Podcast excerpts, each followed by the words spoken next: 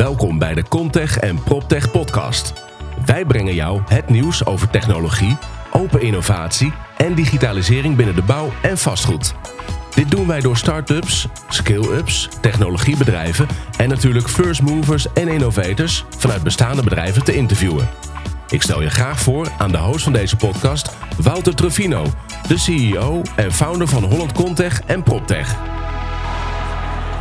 Daar zijn we dan, live op de Provada Future. Je hoort een beetje geroezemoes achter me, maar dat komt omdat het hier nu ontzettend druk is in het café. We hebben eerder vandaag hebben we de eerste podcast opgenomen op uh, Provada Future. En die hebben we gedaan samen met Rabobank, met uh, Anke Verhagen en met Bart-Jan Holleman. Bart-Jan Holleman die hangt hier ook uh, daadwerkelijk aan de muur met een, uh, met een Einstein-quote, zoals hij het zelf misschien ook wel uh, even kort benoemde. De toekomst begint vandaag, wat doe jij morgen? Dus kom vooral even naar het Futureplein om, om te kijken naar alle quotes van, nou, van de partners die meehelpen om van Provada Future een groot succes te maken. Samen met Anke en met Bart-Jan heb ik het over Technology Meets Sustainable Buildings. Dus we hebben het uh, over technologie en smart buildings, maar we hebben het ook juist over duurzaamheid en circulariteit. En ja, ik wil je graag meeluisteren naar deze allereerste podcast die we gemaakt hebben op de Provada, samen met de Rabobank.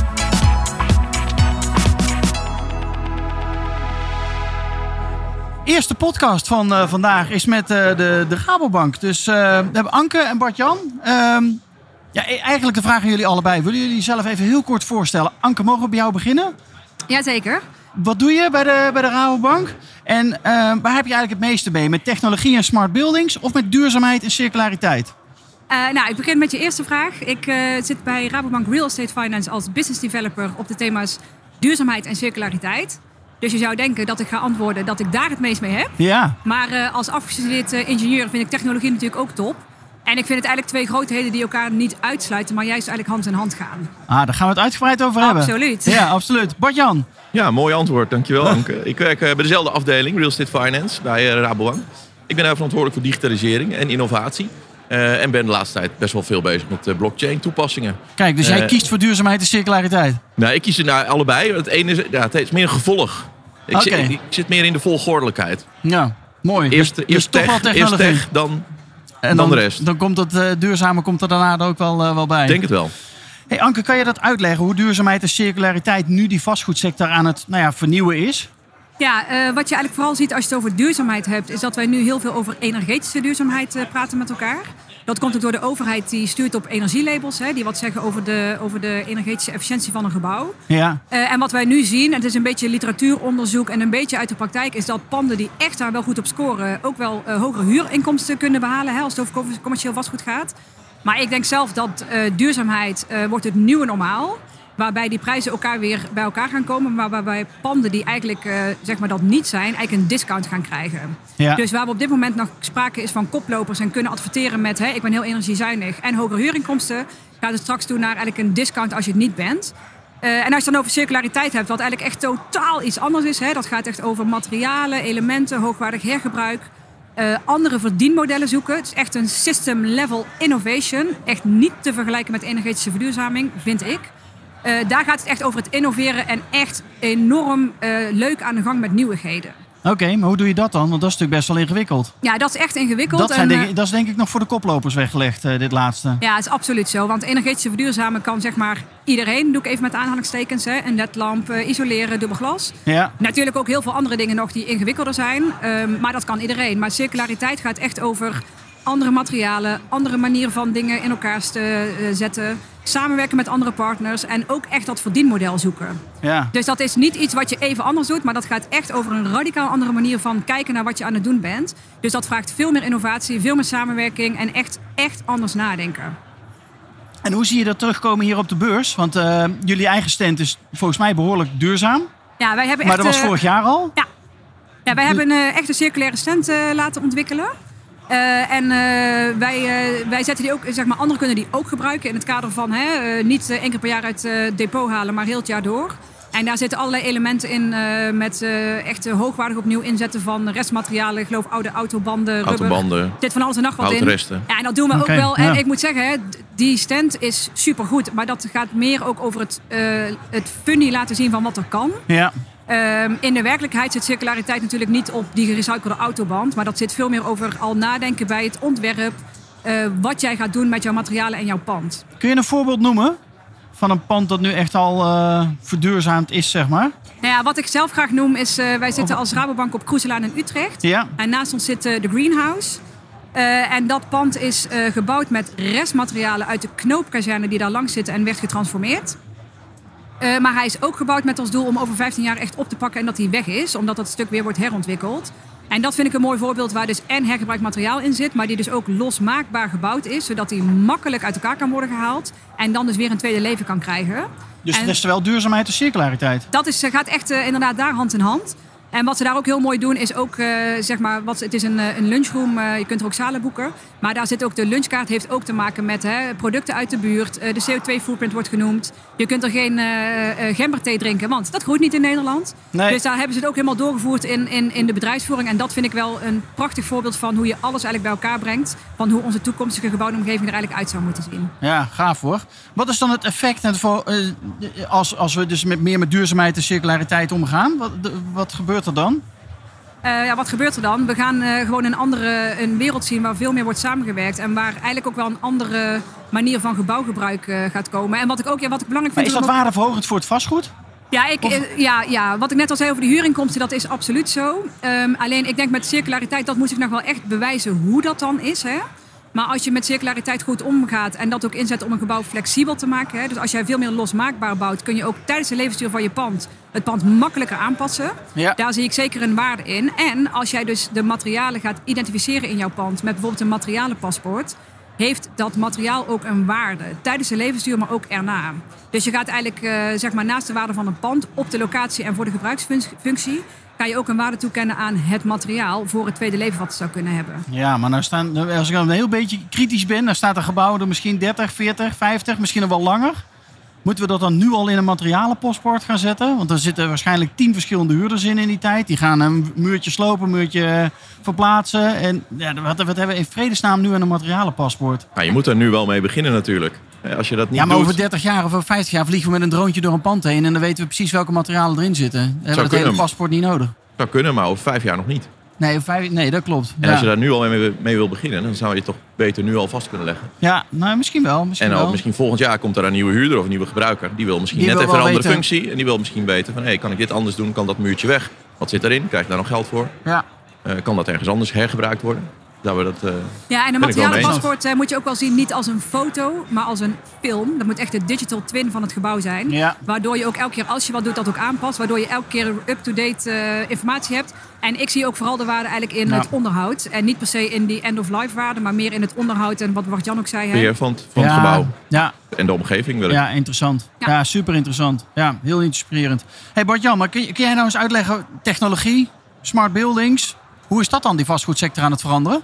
Nou ja, Anke begint eh, natuurlijk, eh, ze beschrijft het eigenlijk wel goed. En noemt een aantal componenten die ja, je niet zou kunnen doen. Materialenpaspoort is daar een voorbeeld van. Ja, Als je niet eh, je tech op orde hebt.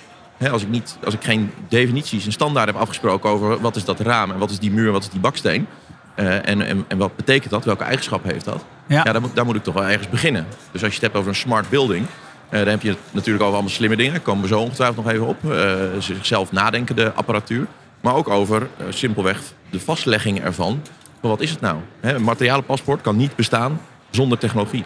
nee. En daarom zat ik net in het begin ook in die volgorde. Dus als we nou beginnen wij eh, de technologie op orde brengen, standaardisatie toepassen en met elkaar afspreken in de markt, in de wereld. Als ik een raam heb, ziet dat er zo uit. En ik weet precies, als ik dat aan jou vertel, eh, ik verkoop dat raam aan jou, wat jij krijgt, dat weet jij dan ook. Ehm, ja, dat kan wel eens helpen. Als we allemaal op dezelfde manier echt dezelfde taal spreken. Ja, precies. En dat, eh, Maar kan je eens voorbeelden noemen van technologieën die je nu dan eh, gebruikt ziet worden in, eh, in onze sector? Nou, wat je nu met met name technologieën ziet, zijn allerlei beheersystemen die meer het gebruik of het beheer van het pand efficiënter maken. Ja, denk natuurlijk hè, dat die bijna iedereen wel thuis heeft, zijn de toonthermostaten. maar dat heb je natuurlijk op grotere schaal ook voor kantoorgebouwen en zelfs voor hele gebieden waar je de stoplichten managt. Ehm, maar in de gebouwen ook. eh, toegang, eh, eh, multi-gebruik, dat de verschillende partijen dezelfde ruimtes gebruiken. Ehm, nou ja, allemaal dat soort automatisering, water, toevoer, eh, verlichting die natuurlijk automatisch aan en uit gaat. Schoonmaakploegen die pas komen als er daadwerkelijk iets vies gemaakt is en niet elke week zomaar schoonmaken, ook al is er geen gebruik van gemaakt. Ja, Nou ja, al dat soort technologieën zie je wel komen. Sensoren, eigenlijk Internet of Things. Eh, verzin iets wat, een, wat, wat ergens is. Een ruimte, een lamp, een, eh, een stoel, een bureau.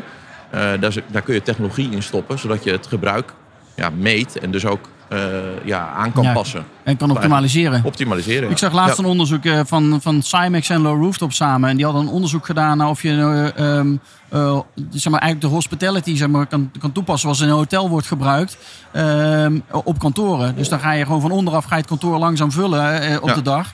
En dan blijkt er dus dat er nog iets van 25% van kantoorruimte gewoon leeg staat in Ja. Nederland. Nou, als Nou ja. dat in Amsterdam zo is, nou, dan, eh, Nou ja, kijk, maar kijk ook naar... en dan hoef je niet schoon te maken, maar dan kun je Ja, ook dus vullen. En eh, kun je heel veel meer Ja. efficiënt gebruik gaan maken van de ruimtes. En dan heb je het nog over overdag. Er zijn natuurlijk heel veel gebouwen die alleen maar overdag gebruikt worden. Ja, terwijl dat? andere gebouwen, gebouwen alleen maar s'avonds gebruikt worden. Ja, kun je Of ook nog wat, wat leuks Dan over verzinnen, toch? maar dan kun je dezelfde truc toepassen, alleen dan in tijd geshift. Ja, Dus daar zitten nog, eh, ja, dat, dat zou je allemaal kunnen ja, flexibiliseren, optimaliseren. ja, maar ook nog de, die vraag aan jou. Wat is hiervan het effect, zeg maar? Is het ook waardeverhogend voor, voor vastgoed? Of zijn er andere incentives voor bedrijven om aan de slag te gaan met, met, met technologie, zeg maar? Nou, als je materialenpaspoort en je weet wat er in je gebouw zit... en je kan dat makkelijker, eenvoudiger eh, hergebruiken, veranderen, aanpassen aan de wensen... Ja, dan is dat natuurlijk waardeverhogend. Want ja, dat, dat is gewoon... Hè, de kosten om het anders aan te passen precies. eh, zijn minder. Ja. Eh, maar als je het hebt over eh, al die andere technologie... die meer efficiënt met licht en water efficiënt omgaan... en dan heb je het meer over eff- ja, kostenreductie. Ja, is dat waardeverhogend? Meestal wel. En helpen jullie klanten daar dan ook mee? Van hey, Ja. als je een nieuwe ontwikkeling gaat doen, van let hierop en let daarop. Want eh, ja. Ja. daar kun je. Ja, zowel circulariteit duurzaamheid als die nieuwe technologie, innovatie eigenlijk als koppelterm. Eh, ja, daar spreken we met onze klanten eh, over. En de ene klant is daar meer vragend eh, in. Hè, die komt zelf naar ons toe en zegt, eh, hè, wat, wat moet ik hiermee of hoe zal ik dit aanpakken? Ik hoor iets over blockchain, wat moet ik daar nou mee? Ja, Ehm, en de andere die, eh, die wacht dat meer af. Maar houdt vaak wel een oor open, ja. Dat merken we wel, ja. cool. Hey Anke, de vraag aan jou. Hoe hangen techniek en circulariteit nou samen? Ja, ik denk dat eh, Bart-Jan dat net al wel heel erg heeft toegelicht. Dat eh, je eigenlijk wel techniek nodig hebt om dat voor elkaar te kunnen krijgen. En dat zit voor een heel groot deel in wat hij ook zei, zo'n materialenpaspoort. Maar ook eh, echt on-demand, schoonmaak, facility management, alles. Meten is weten. Het is een hele oude term, maar hij blijft eh, gelden volgens mij. Ja, Eh, die is daar gewoon heel belangrijk voor. En wat ik nog even nog wil vertellen, wat ik een heel belangrijke vind om over circulariteit even te zeggen. Hè, toen je net vroeg over die waardeverhoging. Ehm, we- het verschil wat, zeg maar, tussen duurzaamheid, energetische verduurzaming en circulariteit is wel dat energetische verduurzaming jou eigenlijk eh, in jouw portemonnee meteen duidelijk wordt. Hè, want ik heb een lagere energierekening. ja, Eh, maar circulariteit gaat over iets heel anders. En een term die vaak bij circulariteit eh, wordt gebruikt als nieuw verdienmodel is dat je iets als een dienst aanbiedt. Want een van de uitgangspunten van circulariteit is levensduurverlenging. En wij leven nu eigenlijk in een weggooimaatschappij. Hè? Iets is kapot, ik gooi het weer weg. ja. Levensduurverlenging gaat over zo lang mogelijk hoogwaardig functioneel houden. En als je iets als een dienst aanbiedt, dus ik verkoop het jou, maar ik blijf eigenlijk als producent eigenaar, dan heb ik heel veel reden om een hoogwaardig kwalitatief product te maken. Wat ik ook heel goed kan onderhouden en kan repareren en kan bijhouden. Eh, dus die waarde zeg maar, van circulariteit in die gebouwde omgeving, die kan best wel eens op een heel andere manier tot uiting komen dan in dat pand, hè, wat een andere waarde krijgt. Ja. Maar misschien, en dat zien we nu al, een gevel als een dienst. Hè? Licht als een dienst kennen we al. Ik kreeg gisteren van iemand wat door, dat is, ehm, gaat Schiphol doen, displays als een dienst. Dus dat is niet meer van Schiphol zelf, alle informatieschermen, maar van de producent. Die dus dat uitstekend gaan onderhouden. Dus dan zit die waarde in dat pand, zit misschien bij allerlei verschillende actoren opeens en niet meer bij die eigenaar alleen. Dus dat gaat echt wel, zou zomaar, ik schets nou een vergezicht, hè, waarbij Ja. alles van de producenten blijft. Dat kan heel zijn over wie nou eigenlijk aan dat pand aan het verdienen is. Ja, ja, dat is heel interessant. Ja, dat is heel, daar kunnen we nog heel lang over doorpraten. Ja, ik zag ook een, onder, een onderzoek laatst voorbij komen. Of, ik denk dat Google in, in Toronto alles in hout wil gaan bouwen. Ook omdat je met hout gaat ook vele malen langer mee. En dan kun je da- daarna Zien jullie dat ook nu in Nederland een beetje opkomen? Of zijn wij toch nog heel traditioneel? En zijn we toch nog wel van het beton naar de bakstenen? Wel traditioneler, denk ik. Ja, traditioneler, maar ook wel, het is ook modegevoelig, hè, hout. En eh, Ja. eh, het vergt ook weer ander onderhoud. Maar het voordeel van hout is wel, hè, dat heeft zeg maar een korte, korte koolstofcyclus. Hè, en dat is ook eh, zeg maar biobased, zou je het bijna kunnen noemen. Dus dat heeft om die reden ook wat aantrekkingskracht op eh, gezondere gebouwen. Maar eh, het heeft misschien ook met klimaat te maken. Ja, ik weet eigenlijk niet precies eh, wat er hier in Nederland Gebeurt nog gebeurt. te weinig, dus ik nee. denk dat er wel wat Ik zie er niet zoveel nog. Niet zoveel, nee. Nee, nou, kom misschien nog. Patjan, jou dezelfde vraag? Techniek en circulariteit, hangt, hoe hangt dat samen? Nou ja, wat ik al aangaf, hè, ik, zie, eh, ik zie met name het meest weten, ben ik het ook weer mee eens natuurlijk. Eh, als je de techniek op orde hebt, eh, ja, dan kun je daarna gaan kijken naar wat voor circulariteitstoepassingen kan ik, kan ik doen. Ja, maar hoe kan En- technologie dan helpen om die gebouwde omgeving zeg maar, nou ja, duurzamer te maken? Want dat is uiteindelijk waar we naartoe streven. Een beter gebouwde omgeving, denk ik.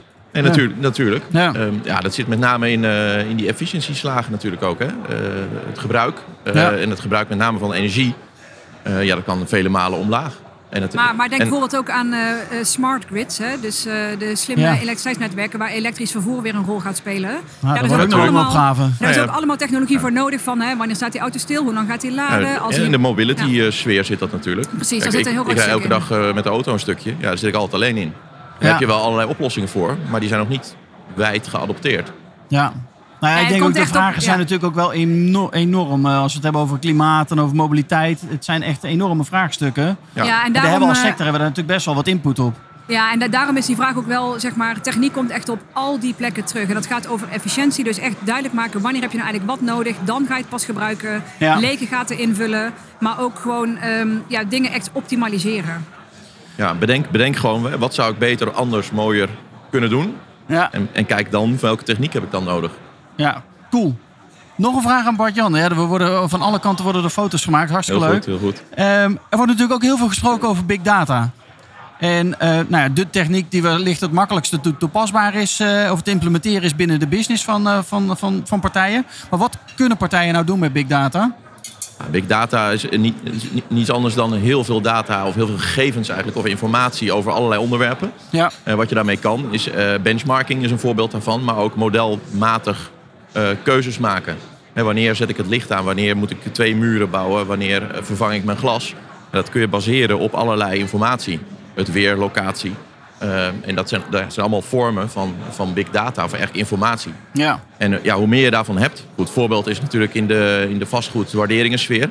Als ik een automatisch waarderingsmodel wil maken, ja, dan heb ik toch echt wel een hele hoop data nodig. Wil ik zo accuraat mogelijk zijn. Want hoe meer gegevens of informatie ik heb, hoe eh, slimmer ik zo'n algoritme kan maken.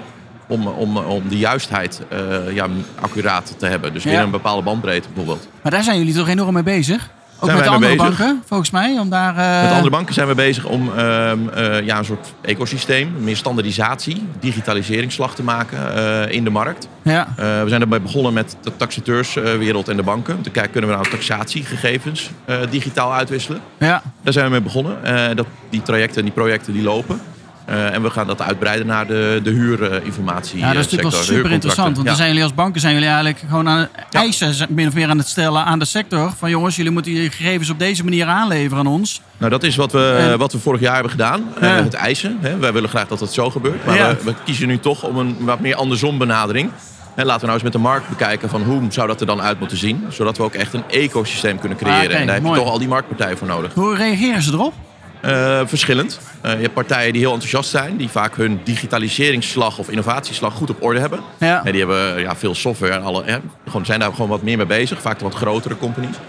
Eh, en je ziet dan ja, in de wat kleinere zie je toch wel wat, nou, je maar zien wat er allemaal gebeurt. Ja. Maar niet onwelwillend. Dus dat, dat- Nee, het is natuurlijk super interessant. Want als je minder tijd bezig bent met het rapportje maken, maar je bent Ja. meer tijd bezig om de kwaliteit te leveren Ja. van hey, wat is nou die waarde van zo'n pand? Dat is natuurlijk eh, ook voor, eh, voor een taxateur denk ik heel nou ja, voor een waardevol. taxateur, maar voor een bankmedewerker. voor jullie ook. Kijk, dat zijn mensen die allemaal vaak een lange opleiding hebben gedaan. en naar de universiteit zijn geweest. En dan gaan ze hier documentjes en wordfiltjes met elkaar in de mail uitwisselen. Ja, dat is niet waar ze voor zijn opgeleid. hè. Het gaat om hun expertise. Dus en daar zie je die rol ook van die persoon. En ik denk van heel veel eh, rollen en, en, en banen. Die zul je zien veranderen in een veel meer expertise rol dan in een administratieve rol. Ja, want die administratie gaan we gewoon lekker laten doen door Dat technologie. Gaat, ja, of gaat gewoon automatisch. Ja, precies. Ja. Ja. En wat ik nog wel Ja. leuk vind om daarbij te noemen, wat wij ook, eh, om nog even complexer te maken, wat wij binnen Rabo gaan doen op onze eigen portefeuille, is met artificial intelligence gaan kijken of er verbanden in onze data te vinden zijn die wij zelf niet verzonnen hebben. Oké, wat big- voor best- vers- eh, verbanden moet ik dan Ja, ja, kijk, als eh, jij, gaan denken? Als jij big data hebt, ga je natuurlijk zelf kijken van hè, wat is hier eigenlijk aan de hand. Maar je, als je niet weet naar waar je zoekt, kun je misschien ook niet vinden. Nee. En met AI willen wij kijken van, hè, kan dat misschien verbanden vinden? Want die kunnen natuurlijk eh, duizend keer sneller rekenen dan wij met z'n allen bij elkaar. Om te zien of daar dus dingen zijn die wij dus nog niet hadden gezien. Ja, dat is waanzinnig. De openingskeynote hier op Provada Future ging precies ook hierover. Zien we wat we daadwerkelijk zien? Of willen Missen we een stuk. missen we een stuk, inderdaad. En kunnen we dat, wat is dat dan? En Ja. hoe kunnen we dat dan, hoe krijgen we dat brein ook zover om andere dingen te gaan eh, eh, te, te willen zien? En het antwoord is ja, we missen iets. Ja, we missen Maar zeker wat? iets. Ja, heel veel. Ja, dat is de vraag. Ja, en AI kan daar zeker bij, eh, bij gaan helpen en ondersteunen. Hey, om nog even terug te komen bij eh, de, de allereerste vraag. Stel je voor, je werkt nou bij een vastgoedeigenaar van kantoren. Wat zou jij dan, waar zou je morgen op inzetten? Is dat technologie en smart buildings of duurzaamheid en circulariteit? Wat Jan, aan jou de Ligt eerste? aan wie het vraagt. Ja, precies. Nee, ik zou Ah, ja, zeggen... je werkt dus bij ja, je ja, bent nee, vastgoedeigenaar, hè? Nou, ik zou zeggen digitalisering, standaardisering. Maar altijd in je hoofd houden, waarom wil ik dat dan doen? Wat wil ik eigenlijk bereiken? Ja, Ehm, ik, als ik iets vertel of met klantgesprekken voer, kijk naar je eigen proces of je werk wat je nu doet. En zitten daar inefficiënties in of verbeterslagen? En, kijk, en zoek dan naar eventuele technologie die daar een oplossing voor heeft. ja, En ik ga je nu al vertellen, daar is altijd een oplossing voor. ja. Ja, en dan is het waarschijnlijk ook iets En een soort als je andere dus- mensen aannemen die... Dat zou de- ook een van de oplossingen kunnen zijn. Maar die, daar, die dat leuk vinden om daarmee te gaan Ja, pielen, te ja. gaan klooien. Maar wil je bijvoorbeeld eh, meer met circulariteit bezig zijn? Nou, kijk naar hoe dan, waar, waar zitten die kansen dan voor jou? En kijk daarna hoe, hoe geef ik daar invulling aan. Ja. En je zal zien dat daar altijd een digitalisering component aan zit. Mooi. Hey Anke, als ik die vraag aan jou stel, je werkt niet bij de Rabobank, maar bij een vastgoedeigenaar. Ja, ik, Wat ga je hem dan morgen voorstellen? ja, ik ga absoluut kiezen voor duurzaamheid en circulariteit. Hè, want diep in mijn hart eh, wil ik de wereld natuurlijk gewoon redden. Kijk, Eh, maar ik ga daar technologie en zo bij gebruiken en digitalisering. Dus eigenlijk wederom eh, het antwoord op de eerste vraag. eh, niet om flauw te doen, hè, maar ik geloof het Toch echt. wel. Ik, ga, ik wil duurzaamheid en circulariteit nastreven. En daar heb ik absoluut technologie en digitalisering bij nodig. en dan gaan we er samen een beter gebouwde omgeving van creëren. Absoluut. Top. Zeker. Jongens, mag ik jullie bedanken voor dit eh, mooie interview. Graag gedaan. Graag gedaan. Heel veel plezier nog op de beurs. Jij zelf ook. Komt wel goed, denk ik. Dankjewel. Hoi hoi. Hoi. Hoi,